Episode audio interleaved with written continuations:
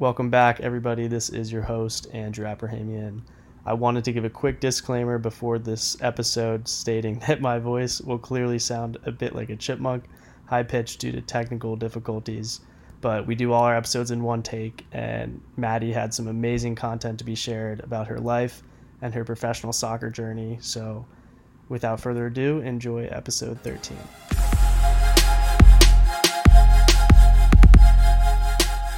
All right, welcome back, everybody, of another episode, episode 13 today. And I am joined with Maddie Haley, who is a friend from Stanford, who is still excelling in the women's soccer field. She played at Sydney FC, and now she just recently signed with Brighton in, in the London area. She's number 21, a forward. So, welcome, Maddie. I'm super happy to talk to you. Thanks for having me. I'm excited to be here. Yeah. So, Maddie, Maddie and I graduated. We were in the same class when we joined Stanford very highly recruited class, did really well. I have to mention too, she's a two-time national champion at Stanford, which is pretty sweet. The men's team, we only won one, so the women's team always was a little better than us. But um, very fun memories there. And and then she recently started playing pro and has been killing it. But we'll get we'll get into that a little bit later. We'll start with where are you from, uh, who's in your family, and yeah, we'll go from there. Cool. Um, well, yeah, I'm I'm Maddie. I grew up in Dallas, Texas. Uh, my dad was a professional football player, played for the 49ers and the Dallas Cowboys. That's how we ended up in Dallas. Um, the youngest of three older siblings. They all played sports, um, and now two of them are living in Dallas, probably will never leave. Um, and then my other sister, Brianna, is a traveling nurse, and she's out in LA now. Um, and with my mom, my mom's working in California as well. So we're we're kind of all uh, doing our own thing a bit, but it's nice to have some people still on the West Coast. Yeah, definitely an athletic family, and yeah, yeah. I didn't even realize that when we first met, we were like talking at Stanford that your dad was a former pro player, and he's really freaking good. If you haven't looked up the last name Haley in NFL, do it now, and you'll see. Um, but yeah, so what kind of sports did you play growing up? Your dad was a football player.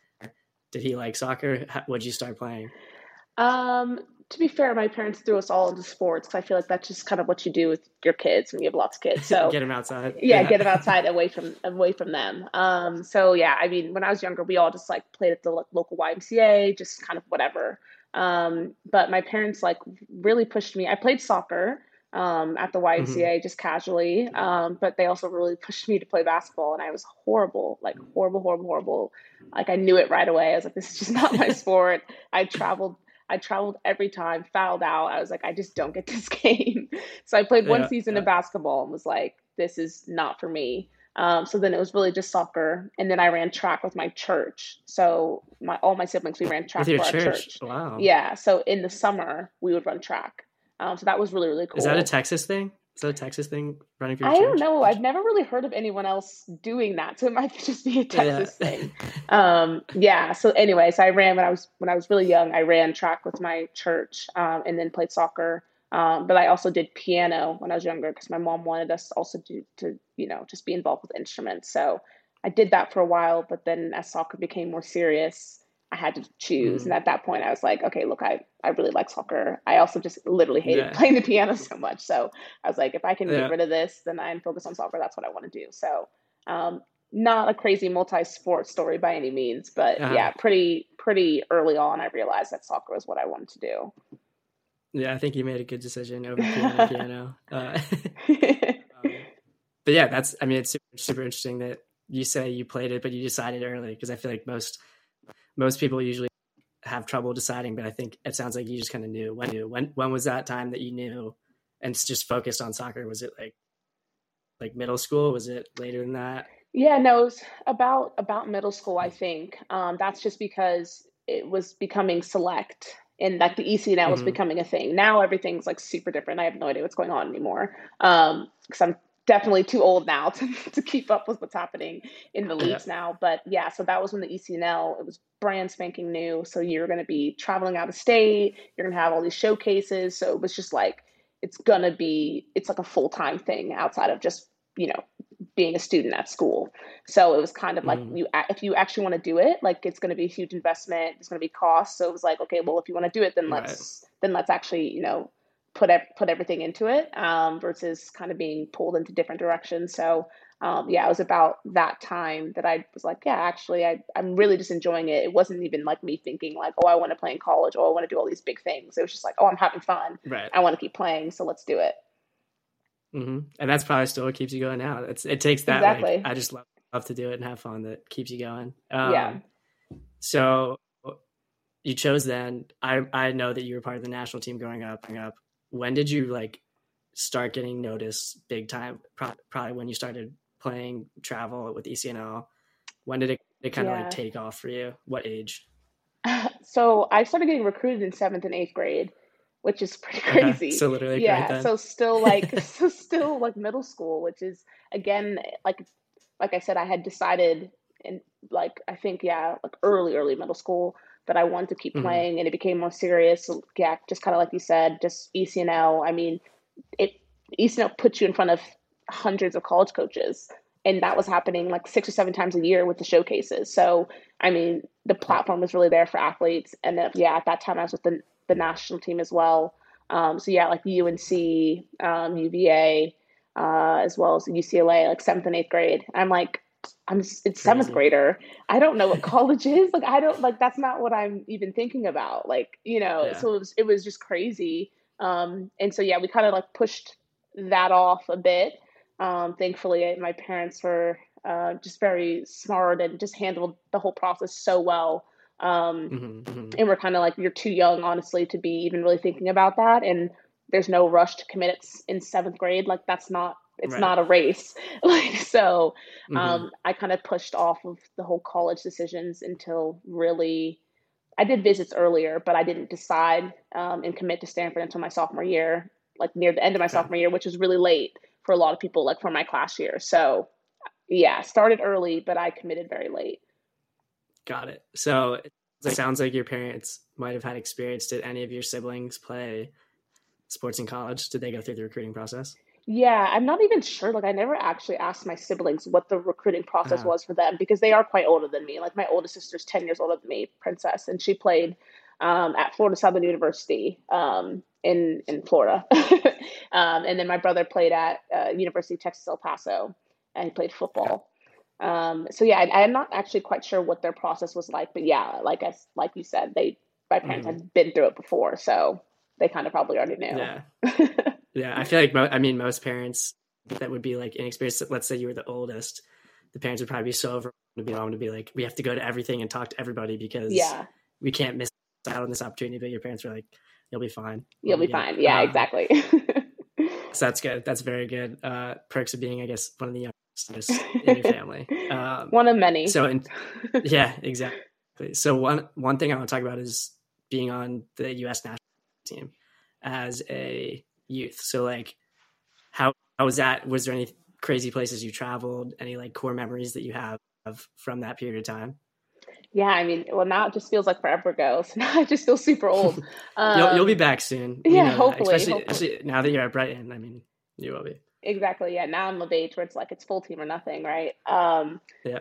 But yeah, no, I mean, so many core memories, and yeah, it does feel like forever ago, but those memories are still very fresh. Um, I just remember, like, I mean, with under 17 cycles like that where you're having you know world cups you know you're having qualifiers stuff like mm-hmm, that where mm-hmm. you're having so many camps like my freshman sophomore year of high school, I pretty much wasn't there. Like I was gone all right. the time. Like I missed dances. I missed like a lot of things. That's just how it is um, when you're mm-hmm. trying to mm-hmm. compete to be in a you know a World Cup in the qualifiers in the group. So um, yeah, I just remember just like all the all the time spent together, just the random stuff that you do on camp. Like there's nothing to do. You're just there to train. Yeah. So you just have to really entertain yourselves. But it's just such it's so fun, I think, those experiences because it forces you outside of your comfort zone. Like the first time you go to those camps, right. like you don't really know anyone. Like you might know a few people, but like I remember a couple times I would, you know, get on the plane with a couple girls from Texas. They happen to be, you know, invited to camp, but then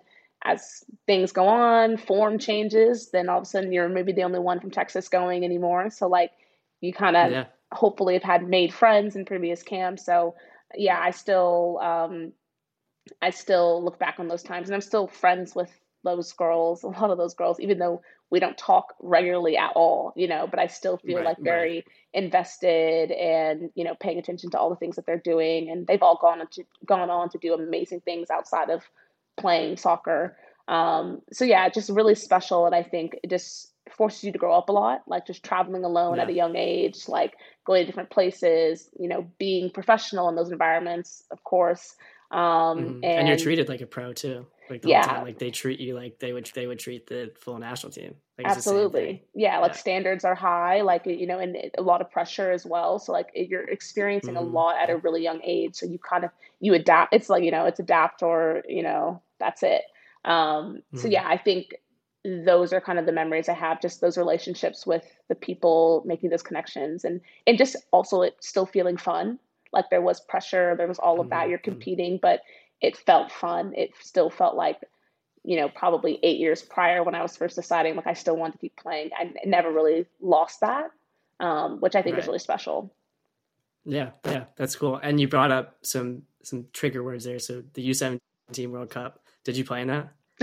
Well, I I made the qualifiers roster and we lost. Okay. Uh, you lost Mexico. in qualifiers. Yeah. Oh, so where where was, was, where were the qualifiers? It was in Jamaica. Yeah. Uh, okay. What was it?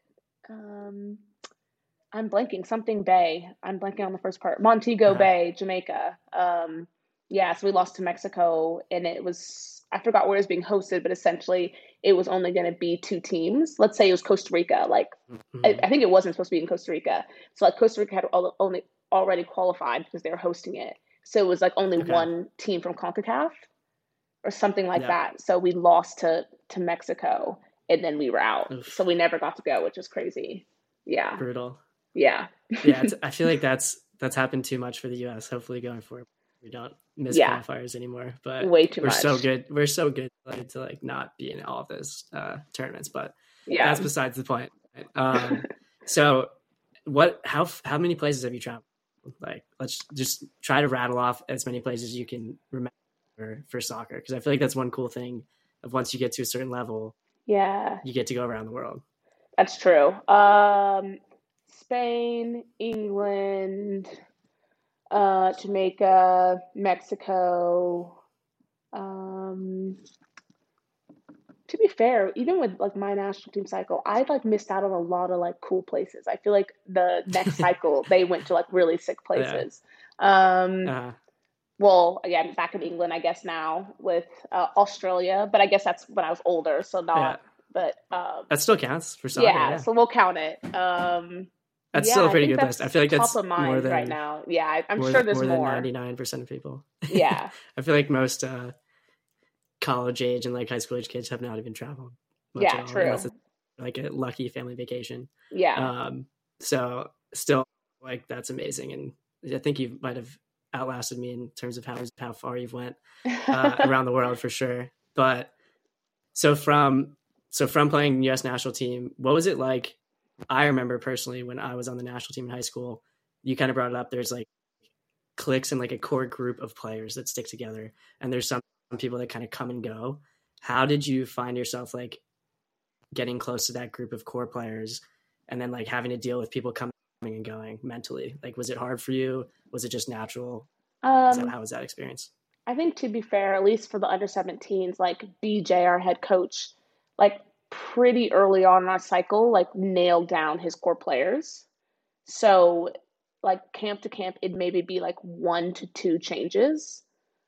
So it wasn't like this influx of people coming in and out. It like was very stable, and like I think that's probably more of an anomaly. Anomaly that just means that everyone was handling business when they were, I guess, back at home and with their clubs. Because I don't really think that's the norm by any means. Um, but yeah, I think like as I got older, was moving through different cycles, like the under 18s, under 20s. Like I think it was a bit more of that, but I think I kind of found, at least for the under 20s, I found myself being probably more that person that's like the person coming in versus me being a part of like the core group. So I think I got to see it from both sides, but um, yeah, I mean, I think it's it doesn't really change anything, right? Like you just welcome those people. Um, you know, it's it's their first camp or for it's if they're being if they're back, like it doesn't really matter. You just like integrate them in the group. Um, right. Yeah, and you just kind of keep it moving because you never know when that could be you as well. So I think that's just the best yeah. way is just to treat people how you want to be treated. Definitely. Yeah. I feel like it's, it's one thing where it's kind of unique, like in terms of playing in college and high school, like you have the same team. Yeah. It really does like stay um, for the most part. But with national team stuff, some one person has a really good season and it might be better than the one that's already there. So they just swap you out and they don't yeah. really say, say anything. they just, they just do it. Yeah. Um, but yeah, I feel like so mentally you sound like you've been pretty stable in general with like and confident with like how you've been playing. But I know that sports like soccer in general is a very pressured like full situation, especially as a striker yeah. trying to score. So is, were there any times in it could be with national team with travel soccer where you had like a, a, rough spell and, and it was like a mental struggle for you to keep going? Were, were there any times you can remember?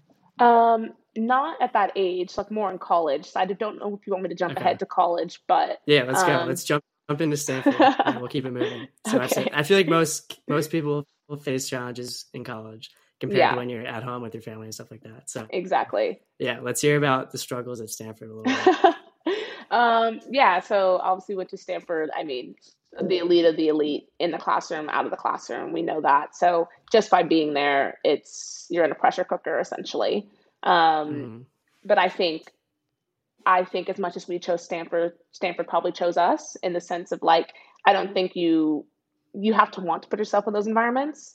Otherwise, you don't find mm. yourself in those environments. I feel like very rarely do you right, find yourself right. in those environments if you don't want to be there. So like all the things I said um, in terms when we're talking about my journey just to the national team growing up, like I felt like I was very independent when I was younger. And that I think was a mm-hmm. byproduct of just being an athlete, being with the national team. But I also just think the way my parents and my family raised me, like they just gave me ownership of the things I, I did. They let me fall when I needed to fall, flat on my face, and there to pick me up. But like, let me make mistakes, let me figure it out, and like, let me be accountable for the things that I need to be accountable for. Um, so I feel like having that yeah. that that upbringing helped me a lot going to Stanford.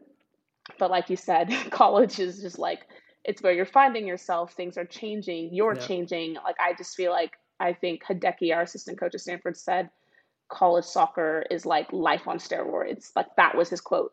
And like the first like time he said it, I was kind of like, what? Like, you know, a freshman, like, what is he talking about? and then I was like, okay, yeah, actually, he's right. I mean, it's the highs, the lows. You go from winning a national cham- championship in 2017 to losing the semifinal the next year.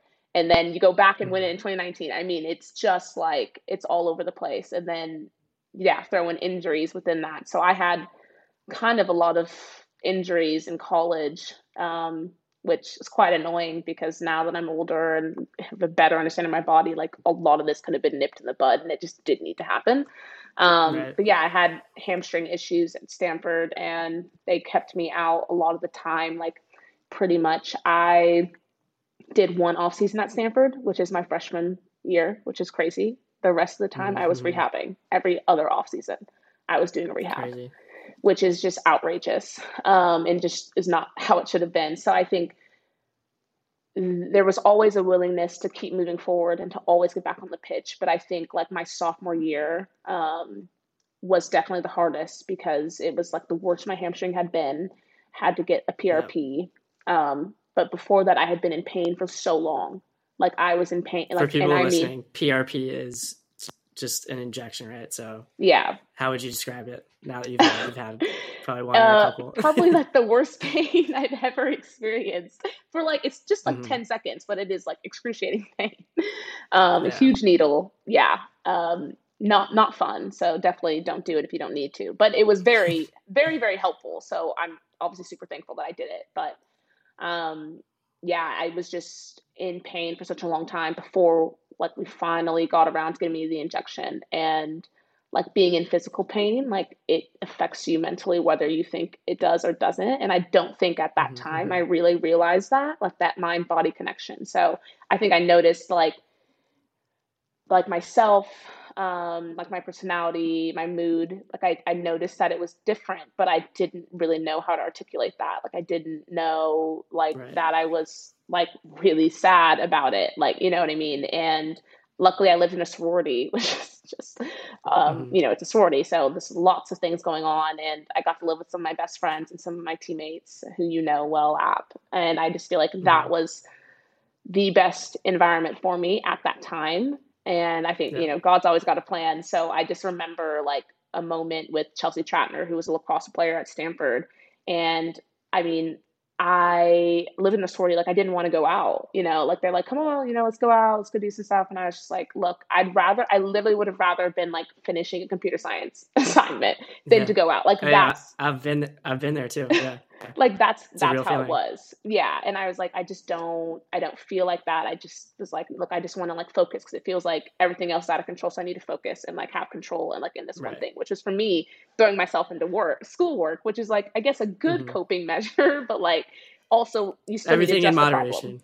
Yeah, exactly. Yeah. It's like well, I still needed to address the problem. I couldn't just like veer and put all my attention there. Like I still have to actually be mm-hmm. addressing things. And I just remember her sitting down and just like just talking to me like one on one, just like asking me how I how I am and just letting me vent and like letting me like share like what I needed to share. And like I just feel like that moment and I it's been years, like it's been like five years probably yep. since that moment. And I still remember it. and It stuck with me because it meant so much. And I like probably didn't realize how much it meant at that moment. But when I got out of like that place and yeah. was happier and in different like different space, mentally, emotionally, physically, I look back on that moment like that was pivotal for me to be like, okay, like it's okay that I'm feeling all these things and I actually probably should articulate that I'm feeling these things so that my friends right. like are aware and can help me. And I feel like that just changed everything. Then it was like, okay, now yeah i do want to go out i want to do i do want to have fun i do want to still connect i can't just withdraw because i'm struggling a bit so i think that was really formative and just as i've gotten older and dealt with different things i feel like i have the tendency to do that when i feel like i'm mm-hmm. struggling mm-hmm. a bit yeah, and so now feel, it's like, like it's natural yeah for, so now i just like yeah. the recognition of like it's okay that I need to do that, but I don't want to like default into that and stay in that place very long. I need to like re-engage and need to right. like make sure I'm still communicating, etc. So I think I've learned a lot just from that. But like you were at Stanford, yeah. exceptional people, just an exceptional place. And right. yeah, so luckily to have good people yeah, in my I life. Think that's saying I think for me too, like going through injuries, you definitely turn, like, turn tend to like withdraw a little bit from things and your energy like you get most of your energy and joy most of the time from like being out there and like competing yeah. with your teammates and scoring goals and all that. And once you don't have it, it's like you, it's hard. You lose that like like energy source, like that dopamine rush, that serotonin, all these things. Um, yeah. But shout out Chelsea. That's like a truly good friend. I feel like exactly. And it takes a lot. Of, it takes a lot of courage, like the other way around, like from her perspective, to to yeah. go up and like point blank just ask you and like kind of force it out of you a little bit. Um, yeah. And it's really cool that you remember that that moment from her too. Um, I think friends and being around people, just even if it's like forcing yourself to go out one time or something uh, with your close friends, is yeah. always a good thing, and it kind of gives you that that belief and kind of joy again, which is cool. Um, so then from there, there you did amazing at Stanford and kept crushing it. Still faced more injuries, but I could yeah. even tell you were much more content and like happy with who you were, where you were um, going forward. But any like of your best memories with Stanford women's soccer, what would it be? It could be a national championship, but whatever, whatever you want, want to pick. Uh, what like pops into your brain right away? I think for me, and I think this is probably like the more rogue answer, but I think it's any athlete will tell you it's it's not necessarily like it's not the destination, it's the journey so like for me like yeah mm-hmm. i think the easy answer would be like yeah winning winning the national championship at Avaya Stadium at our home stadium to win it uh, again in a season that no one thought we, they thought we'd finish fourth in pac 12 like no one thought that we were going to do anything and mm-hmm. for us to do it in that style like it was great of course it's obviously going to be a like a highlight but for me like i wish i could just have like one more moment in the locker room with the girls, music playing loud, just hanging out, just like yeah. talking, you know, like just harassing each other, just having a good time, like just yeah, just connecting with one another. Like we were such a tight group and like we all were in each other's business, but like it was a good thing. It wasn't like a negative thing. We all were there for each other, cared for each other. So I think for me, like that that's what it means to be a Stanford women's soccer player. Like that's what I'd like to think um, when I think mm-hmm. of Stanford women's soccer is like those moments and those girls and like it's like specific people that's you know stick out of my mind like Avery Collins like in the locker room just like being crazy yeah. like Katie Meyer you know it's like these are there's people that you think of I got Cynics Nay like in the locker room it's just and Belle Briede like it's just those moments and those connections with those people that mean so much to you because you're spending all your time with them so I think right. for me like that that's those memories are what stick out to me more than lifting a trophy. Mm-hmm. But we I love to lift trophies, though. oh yeah, like we still have to win, right? But I think yeah. the, the joy it all is definitely in like the journey and the little moments. So the cool thing about having a podcast is you can like talk behind the scenes a little bit. Yeah, men's soccer culture in the locker room versus women's soccer culture the locker room is very different um, in terms of like we're very like serious, focused, like straight faced. Our coach doesn't let us play crazy music. Give us a look. At, least that's when I was there. It might might have changed now. We'll see. Probably but not. let's hear what was it like in the women's soccer locker room on game on game day, like practices. What'd you guys get up to? Oh my god! Keep it PG. Keep it PG. I know, right? I can't. I honestly can't even quote a single song that we'd play in the locker room because it would not be PG. But like we would, oh my gosh, we would just dance, we would party, we were so loud. I mean, we'd be sweating. Like we would be sweating.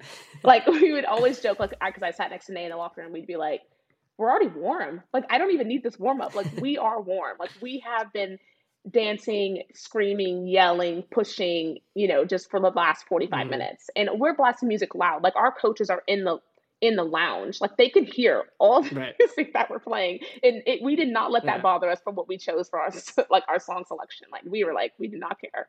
We're gonna listen to whatever mm-hmm. is gonna get us motivated and hyped and jump and you know and jumping. So we play a lot of you know rap music, etc. Um, but it's been very different. Like now that I've been in different locker rooms, I'm like, oh, it's a lot. Like it's not necessarily that music, and that could just be culturally because I'm obviously in different. I've gone to different countries as well. But mm-hmm. yeah, it's it's a little bit less rowdy as Stanford Women's Soccer. like we we got lit, we got lit definitely. Oh, yeah. But we're we could we could hear you guys sometimes. Yeah, from like our locker, two hundred feet in the same, like way far down. We could hear your music blast. We're like, sounds like a party over there. Yeah. Um, yeah, we had fun. Yeah, it's that's super, super fun. You guys had a very fun culture, and we had we had a bunch of fun times uh, at, at, school, men's and women's soccer, getting yeah. together for parties or whatever. But we'll keep keep it moving because now you're obviously doing amazing things too. How did you decide to keep playing pro soccer? Did you have did you have like a realization? Were you looking to do other things, or was it always pro soccer, pro soccer coming out of college? I think it was always pro soccer for me. I just kind of like we've said, like kind of just at the beginning of this podcast, like I just love the game, and I think mm-hmm. I I'm not done yet. Like I just feel like there's still so much more I can do, and I think as well, just being having an injury ridden college season, like I I still feel like college soccer never saw me at 100. percent and I was still pretty right. good, and I was never at 100. percent Still got something to prove, yeah. Yeah, you know, I was I was never at 100. percent So I just felt like I wanted to give myself that chance to to get get close. Like I ha- don't think I've reached my ceiling. I still don't think I've reached my ceiling, and I want to just push myself to get there. And maybe I fall out of love with the sport. Maybe I just become tired of it, and I want to do something different, and that's fine. But I want to at least push mm-hmm. myself while I can um, to right. try to get there. So I think it was always it was always to go pro. It's just a matter of where and when. Right. yeah. So how yeah. so how did that how that process go for you in deciding where to go? You ended up in Australia, which is not yeah. not close to where you were. not very close um, at all. Not in the US. So how was it with getting an agent, figuring out where to play? How did that that go? I think I got very lucky in terms of Tegan McGrady, former teammate. Her parents, they're from the Bay Area. They still they still came to our games. Mm-hmm. Like Tegan was long gone at this point, and I happened to be the tailgate, and I was injured at the time. I wasn't even playing. I came to the tailgate, and they kind of stopped me and were kind of asking me, you know, you want to play pro after, etc. And they're like, look, we'll hook you up like with Tegan's agent, like to have a conversation. I think this is like mm-hmm. my senior season or fifth year at this point. Um, and they're like, yeah, just you know, here's the you know their number. We'll put you in contact just so you have someone to talk to because you know you're, you're i think i had already gotten drafted at this point. Yeah so this is after yeah. i was drafted. Yeah. so like you know i'm gonna have to start dealing with it eventually. So that's how i got connected to my current agent and agency which is very lucky because i think it can be very difficult to navigate um, getting an agent all of that Uh, but once I got an agent and everything, and then was finishing up my master's, it was time to kind of make a decision. And I think I really like grappled with deciding what I wanted to do. Right, where, what, what number were you drafted? I for, I totally forgot because you played overseas. What number were you drafted, and where were you, where were you drafted to? I was drafted seventh overall um, to Chicago Red Stars, and I didn't enter the draft. Okay. yeah, yeah, that was crazy. That was I remember we were. I think I was with. I think I was with you at that time. yeah, like, like what? did you? Why did you just get drafted? yeah, that's a whole nother separate yeah. story. But yeah, yeah. But yeah, anyway. Okay, so um, so you got your agent, and then yeah, and then had to make a decision on. Yeah, so then I had to make a decision of well, I did get drafted, so I could go to Chicago, or do I want to do something different? And I think I've always felt very strongly about going abroad. I've always felt that way. And I never necessarily articulated that a lot because, like, a lot of my friends, they were very much right, so like right. NWSL, NWSL. And I just kind of was like, yeah, it's great. Like, Chicago's a great team. Like, you know, at that time, I was like, you know, that's like a place I would want to actually go in the NWSL. I was like, that's a really cool place. Tierna's there. Um, and when I did get drafted, a lot of the girls DM'd me and were very welcoming. So I was like, oh, it would be a cool setup, you know, but mm-hmm. is that mm-hmm. actually what I want to do? Or is that a decision that I think people want me to make? And I really struggled with that because I was like, I don't know what to do. I don't know what to do. I don't know what to do. And I'm waiting for these other deals to to pan out and seeing where I could go abroad. And so it was really stressful. And I remember having a moment and I was about, you know, I was like thinking to text my agent, like, you know, whatever, let's just go to Chicago. And I was kind of like, I don't think I mm-hmm. should just, you know, make a whatever decision about what's going to be my career. So I kind of like right. Had to pump the brakes and was like, it has to be my decision. So like I need to be accountable for it and for whatever comes with it. So I was like, I have to make a decision for me. And for me, that meant going to Australia. I thought that was going to be the best thing for me.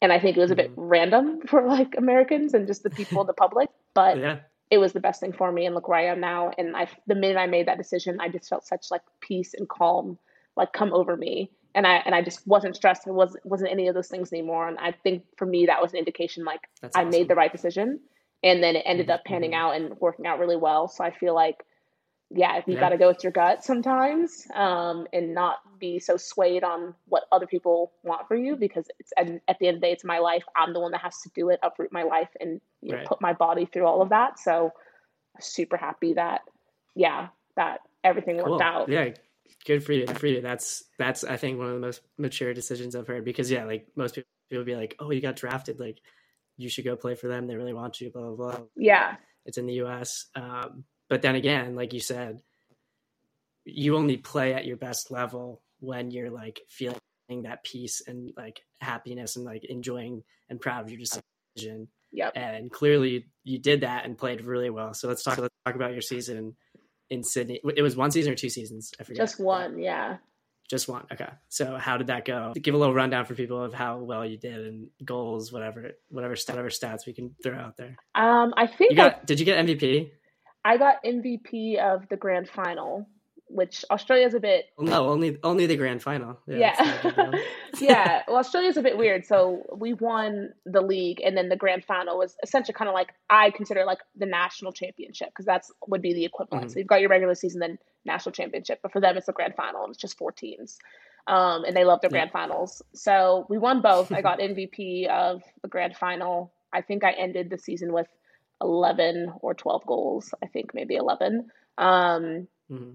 I, ha- I did have a little bit of an injury there that kept me out, but because um, I was in contention for the Golden Boot. But yeah, a really successful season. At the end of the day, just super happy that we accomplished like the collective goals of winning the Premiership and the Grand Final. Um, especially now that I've kind of moved on, um, I felt like I left, you know, and accomplished everything I wanted to accomplish. It would have been a really bad feeling nice. if we hadn't done that and I left with unfinished business. Right. So it felt nice to be like, whew, okay, everything's done. We accomplished what we needed to do. Um, but yeah, it was awesome. Like I just loved it. And Sydney's like an amazing place. I tell everyone that I want to move there. I was like, you will not see me long term in America. like I'm gonna move to Australia when I'm older. like not playing anymore. Like I just yeah. loved it. Like it's just. What made you What made you love it? Oh my gosh! Like in particular, just, like I don't know. Like it's just very the accents or what? I know. Okay, the accents are great. Um, I think just everything. Like Sydney. So I lived in like a suburb outside of Sydney. So it was about a 50 minute train ride into the city. but I mean, just the nature, like the beaches everywhere, obviously, just so much, just mm-hmm. nature, parks, botanical gardens, everything. But also, the city really cares a lot about its arts and culture. Like the city would put on a lot of just like random events and a lot of times free. Like these are just free events. Like I went to a random music festival mm-hmm. on top of an expressway that they shut down for no reason just to have a music festival that's overlooking the opera house. Like how crazy I was like I'm mm-hmm. literally on an expressway that they closed for this random concert and I'm looking at the opera house. Like I was just so like, cool. how is this yeah. my life? Like how is this my life? It was just crazy and it's just beautiful and the people are amazing. It is the lifestyle. Like everyone is just laid back. Everyone just seems really happy. Everyone is just I don't know, just it seemed like everyone was very content, like contentment. And I know that's probably not not hundred percent true, but it really felt like everyone around me was just like yeah. really happy with everything. And yeah, I also just felt like there was so much to do. Like I just I yeah, That's I could awesome. have all the time in my world and not not get cross off everything on my bucket list for Sydney. Just even just one place. Yeah. like I haven't so gone to Melbourne like, and all these other places. Like it sounds yeah. like he's going back to to Australia. yeah, soon, yeah, exactly point. soon. So now you are in England, which is a bit different. Yeah. Um, give us a quick rundown of what it's like being a pro and getting uh, signed somewhere else trans- transferred how did, did it come quickly? Did you, were you, were you wanting, you wanting it to happen? How did it come about? Yeah, I think it, um, it did and didn't happen, happen quickly. Like halfway through my season, I think some, some WSL clubs had made contact with my agent, but at that point in time, like we hadn't won anything yet. So it was going to be mm-hmm. contingent upon us winning things because there's like a point system, which I'm still a bit confused about, but it has to do with the visa. Interesting. Yeah, so it has to okay. do with your visa. So like if you like if you're playing in a top league, it goes with like your percentage of minutes played, whether you won things, all of that gets you kind of more points, at least in my understanding. So is it like a ranking system or is it just I to be able to transfer? Yeah, to be able to get in England this is like an okay. England thing because they keep changing the rules. So like I would have been fine. Got I it. wouldn't have had to really worry about any of that if I was going to anywhere else. But it's really hard to get into get into England.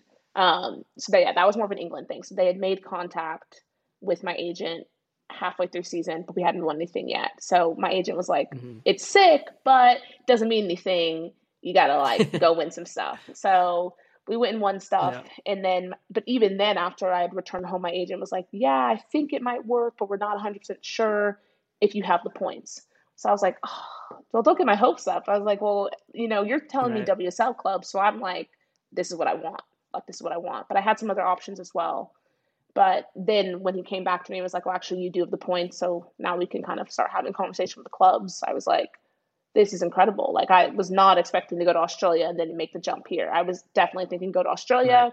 make the jump to Europe, and then hopefully after another season, then try to get into England.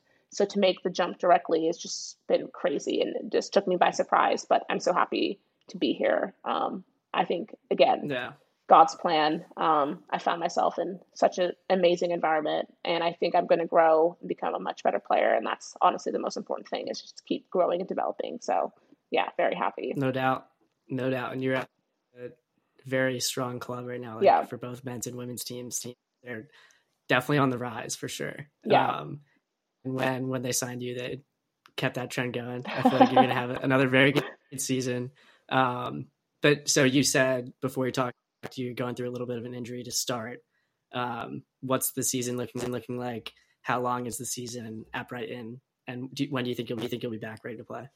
Yeah, so I mean, it's a really, really long season. I mean, I think we finish in what, like May? Um, so yeah, it's a very long mm-hmm. season. We'll have the opportunity to fight for three trophies. So Conti Cup, um, FA Cup, and then obviously the league itself. So lots of games. Um, so that's exciting because I think we have a very new squad. I think we made 11 or 12 new signings. So we're a very new team, which is mm-hmm. pretty exciting and cool because we get to chart our own path. We get to start over. Right. get to start from the bottom and create something new, which is really special. And even our staff is a bit new. They came at the end of last season, so really, really cool already. Um, but yeah, I'm hoping to be reintegrated with the group. I think I'll miss a couple games, um, but we'll hopefully be back uh, pretty soon, uh, next couple next couple weeks or so. So excited to get back out there and on the pitch and to make my debut. Yeah, it's probably going to be a wild feeling playing pro soccer in, in England and just yeah. London area. I feel like it's just such a huge, yeah, that's like everything to them. That's like MLB, everything. NFL, yeah. NBA combined is just like this Premier League soccer. So yeah, that would be very cool. We'll be following you for that. You, we brought this up this up a little bit earlier. You mentioned it, the difference of dealing with injury as a pro player versus a collegiate player and a younger player. How is like the yeah. mindset, the staff? How is it? Is it different for you and your experience? I think the biggest difference I think has been the fact that I've decided to learn from like my previous injuries. I think like obviously mm-hmm. depending on the setting, things will be different. So like here, I mean, I'm in a fully professional environment, so I have the resources that I need to recover. Just even if I wasn't injured on the daily to keep me healthy, like we've got all of that here. Right. You know, they take exceptional and you don't have class to go to during the day. yeah, like this is my full time thing. Yeah. yeah, the full time thing is for me to keep myself healthy and fit. So like I have all the resources here um, been progressing back, and so I'll be back on the pitch soon. So, but I think the physical part in that sense is taken care of by the club, but they can obviously like fix mentally, emotionally how I'm feeling. Obviously, um, we right. have a sports psych and stuff, which is great. That's just for the the first uh, the first team women's team. Um, but I think for me, just in this period, is just trying to take the learnings that I've had from like previous experiences I've had and just in life and in sport and in injury, um, and just mm-hmm. trying to to still bring my best self and to not maybe fall into the hap- the the patterns that I know I can. Um, mm-hmm. And also, I think to just be like kind to yourself. I think that's really hard, especially as an athlete. You're always looking for the next thing. You're always pushing yourself. You're never satisfied. That's how you become great. That's how you become elite. We know that. But I think at the same time, it's like, well, you also like have come a long way at the same time. And it's yeah. okay, even though you're not where you want to be, it's okay to be happy that you're here. And I think I struggle with that right now because I'm like, well, I'm so not happy because I'm not where I want to be. I want to be back on the pitch. I want to be right. doing all these things. So I can get stuck there, like mentally, where it's like, well, just because you're not there doesn't mean you can't be happy. And I, I like right, actually right. texted this to my friend Savannah as well, who you know, of course, because she was asking about mm-hmm. me. And I was like, I think I finally have moved into the acceptance phase, even though this is like a month later. I finally like accepted yeah. where I'm at. And I'm like, it's fine. Like I, I don't have to be frustrated. I don't have to be all those things. Like I can actually like this can be my everything right now. And I can put everything into it and I can be really happy. Even right. I'm gonna have some tough days where it's hard, but I can also just still be happy when I'm in the canteen with the girls having a laugh. Like it doesn't always have to be serious and heavy all the time. And I think that's right. the thing that I'm trying to like really try to do differently. Um, yeah, just just be kind and to actually like celebrate those little wins because I, I don't think I do that enough. I think I just kind of like okay, yeah. on to the next thing, on to the next thing. Um, but yeah, mm-hmm. I'm trying to do that differently. Um, but yeah, I think it's so important cool. to like manage your mental and emotional well being because that's probably one of the hardest things, and it's so important in sport. Right, it's not just the physical part. So yeah, yeah. I think it's yeah, it's if you if we were like say what injuries are, I feel like it's almost like eighty percent mental, twenty percent physical, like hundred percent most of the time. Yeah. Um, so it sounds like it's more mature Madi now going through injuries, and she's yeah. been been tested through it. Um, do you think you this is something I did for sure, for sure in college, and it probably caused me to stop playing a little early. Do you think you you used to force yourself back, or was it your coaches forcing you back like too soon, and now do you change that? Is that something that was part of it too? Oh, 100%. Like, I think, which is maybe like kind of a not so good thing to say, but I kind of feel like, mm-hmm. at least here, one of the quotes our, our coach says is that they really want to stretch us. They don't want to like break us, they want to stretch us. And I think, right, but I think college soccer, I think college sports is more of a system that's built to break at times right. than it is to stretch players. I think it's a lot. Mm-hmm. Um, and I think I've yeah. definitely felt pressure. Of course, I think I think I definitely wanted to get myself back, but I think maybe I felt that pressure because my coaches were like, "When are you going to be back? When are you going to be back?" And then sometimes they're just right. like, "You got to play," you know. Right, and then you right. just and it's such a just, short short season too. Yeah, exactly. Like, and it's a short season, so you have no time. Yeah. Yeah, and so when they're t- asking you to play, they're telling you you need to play, then you kind of just suck it up, push those feelings away to get through it. But then you can get into mm-hmm. a pattern of doing those things. So then it's like, well, how much. Do I push? If I'm in this level of pain, I probably shouldn't be playing, but I'm still being asked to do it. And I'm still performing at a high level. So that means I can do it and sustain it. But it's like, well, something has to give. And that's going to be on mm-hmm. you. It's not going to be anyone else. It's going to be you. Right. So, like your energy, your exactly. everything, your mood, all of that's going to be affected because you're performing and under so much strain. Um, whether that's physical, like emotional and whatnot. So I think it's definitely a bit of both, but I think I probably found mm-hmm. myself mm-hmm. there more because that was the environment I was in where it was like I almost like had to. Yeah. Mm-hmm. Yeah, I def I definitely feel the same way. I think it's that's a good way to way to put it too. Like stretch versus break. I think that's yeah that's a good way to phrase it. And yeah, the the seasons are very different. Like it comes really fast. It's like if you get injured and you're out for like five weeks, you're gonna miss basically the whole season. Whole thing. Yeah. So yeah, it's very different, and I'm glad that you're in the pro scene where, where now it's like spread out and you yeah. have time to ease your way back in. One question, we'll have two questions to finish it off here. First one is who are Madison Haley's role models in life and in sport that kind of kind of drive you and you look towards for inspiration and their what they taught you? Yeah, I think I kind of for for life I'd just say probably just like my parents. I think like my mom, just in how she's just very smart and just like everything she does, like she's just she just makes good decisions. Like I just I don't really know how mm-hmm. else to really like articulate her, but she's just very very smart. We all, we just always had a very very good relationship. always gotten along, and I just I think she's just very smart. I think she the way that she approaches things and makes decisions well thought out. Um, yeah, and I think I just really appreciate that quality. Um, and I think I like her in a lot of ways. So I think mm-hmm. I see like a lot of her in me. Um, I don't know if she necessarily does. I've never really asked her, but I'm sure she does. Um, and I think I'm sure she does. Yeah. Yeah, and I think now that I'm older, like with my dad, I think our relationship has changed a lot. Because I think when I was younger, you know, he'd say a lot of things and I'd just be like, oh, you know, whatever. Like in terms of sport, I'd be like, oh, whatever, you know, that doesn't apply. But I think I just like wasn't ready to hear it at that time. But now that I'm a lot older, I think he's seen me grow up and like I am professional and he's seeing me really act and, you know, carry myself as a professional. So I think our relationship has changed because now it's less of him telling me, oh, you should do this a lot he's not doing that at all. He's just more of like mm-hmm. just kind of checking in there to kind of advise, like you know, like a lot of the time I think right. when I'm talking to him, it's him more praising me for the things that I'm doing versus really adding a comment or adding a criticism. Like even right now, like right. you know, I speak, was speaking to him earlier, and he was like, you know, did you speak to the coach? Did you have a meeting? Blah blah blah. Because he's like, I talked when I talked to you last week, you were frustrated and he's like, I don't care like what the plan is, but like, do you, as long as you feel good about it. And I was like, well, yeah, I do. And he's like, great. Right. Then it doesn't matter. And he was like, well, then don't be stressed because, you know, you're fine. When you get there, mm-hmm. you're healthy, then you'll dominate and you're going to do your thing. That's fine. So I think just our relationship has changed a lot.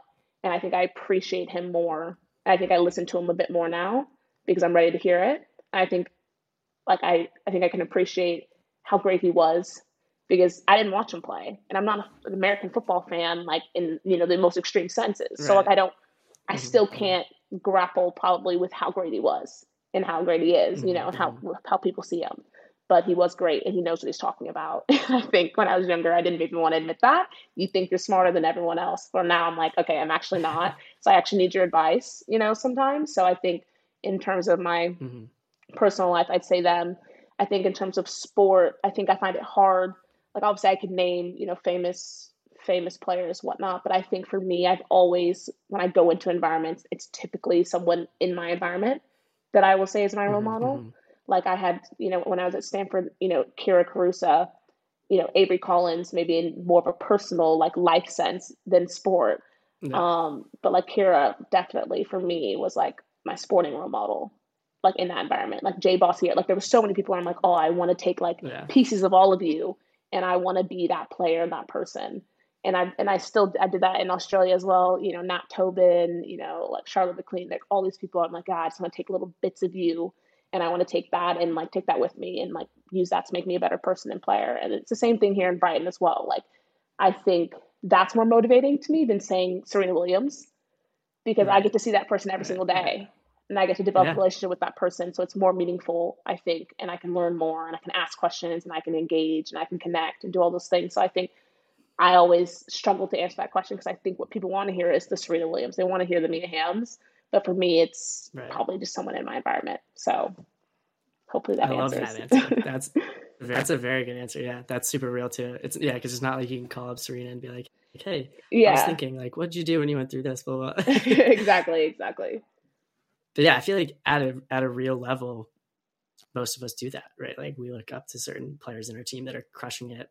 Yeah. Um, and we try to be like them. So that's a very good answer. And then last one would be right now, what would be your main advice to young athletes, people in general? What's something that you stick to and think is paramount to who you are in terms of going through a sports journey? What do you think is your final message from Madi? I think like just being authentic. I think just as a person in terms of just being who you are and like unapologetically. Like I think if you find yourself like if people are not willing to accept you for you, then they don't deserve you.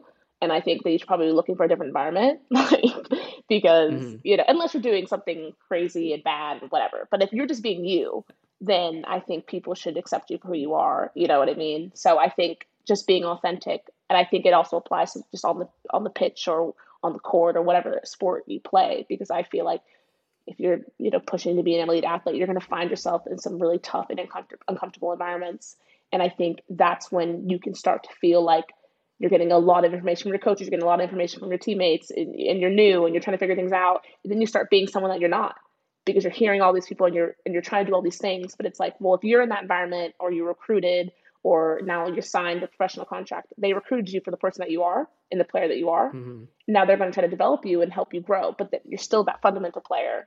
So don't go into an environment and just toss that out and try to be doing a whole lot of other things that aren't really you right. because ultimately you'll probably be unsuccessful because those aren't your strengths. You know what your strengths are, and the coaches know what your strengths are, and they're going to try to you know improve your weaknesses and whatnot. So I think that would be my advice: being authentic on and off the pitch, of course, but I think on the pitch, don't ever lose sight of like what makes you special. Like you should be able to articulate like what's your X factor, what makes you special on the pitch. Like if you can't do that, then you start looking at yourself, watching some film, figure it out you know, because don't lose that mm-hmm. because that's your everything. Like that's your North Star.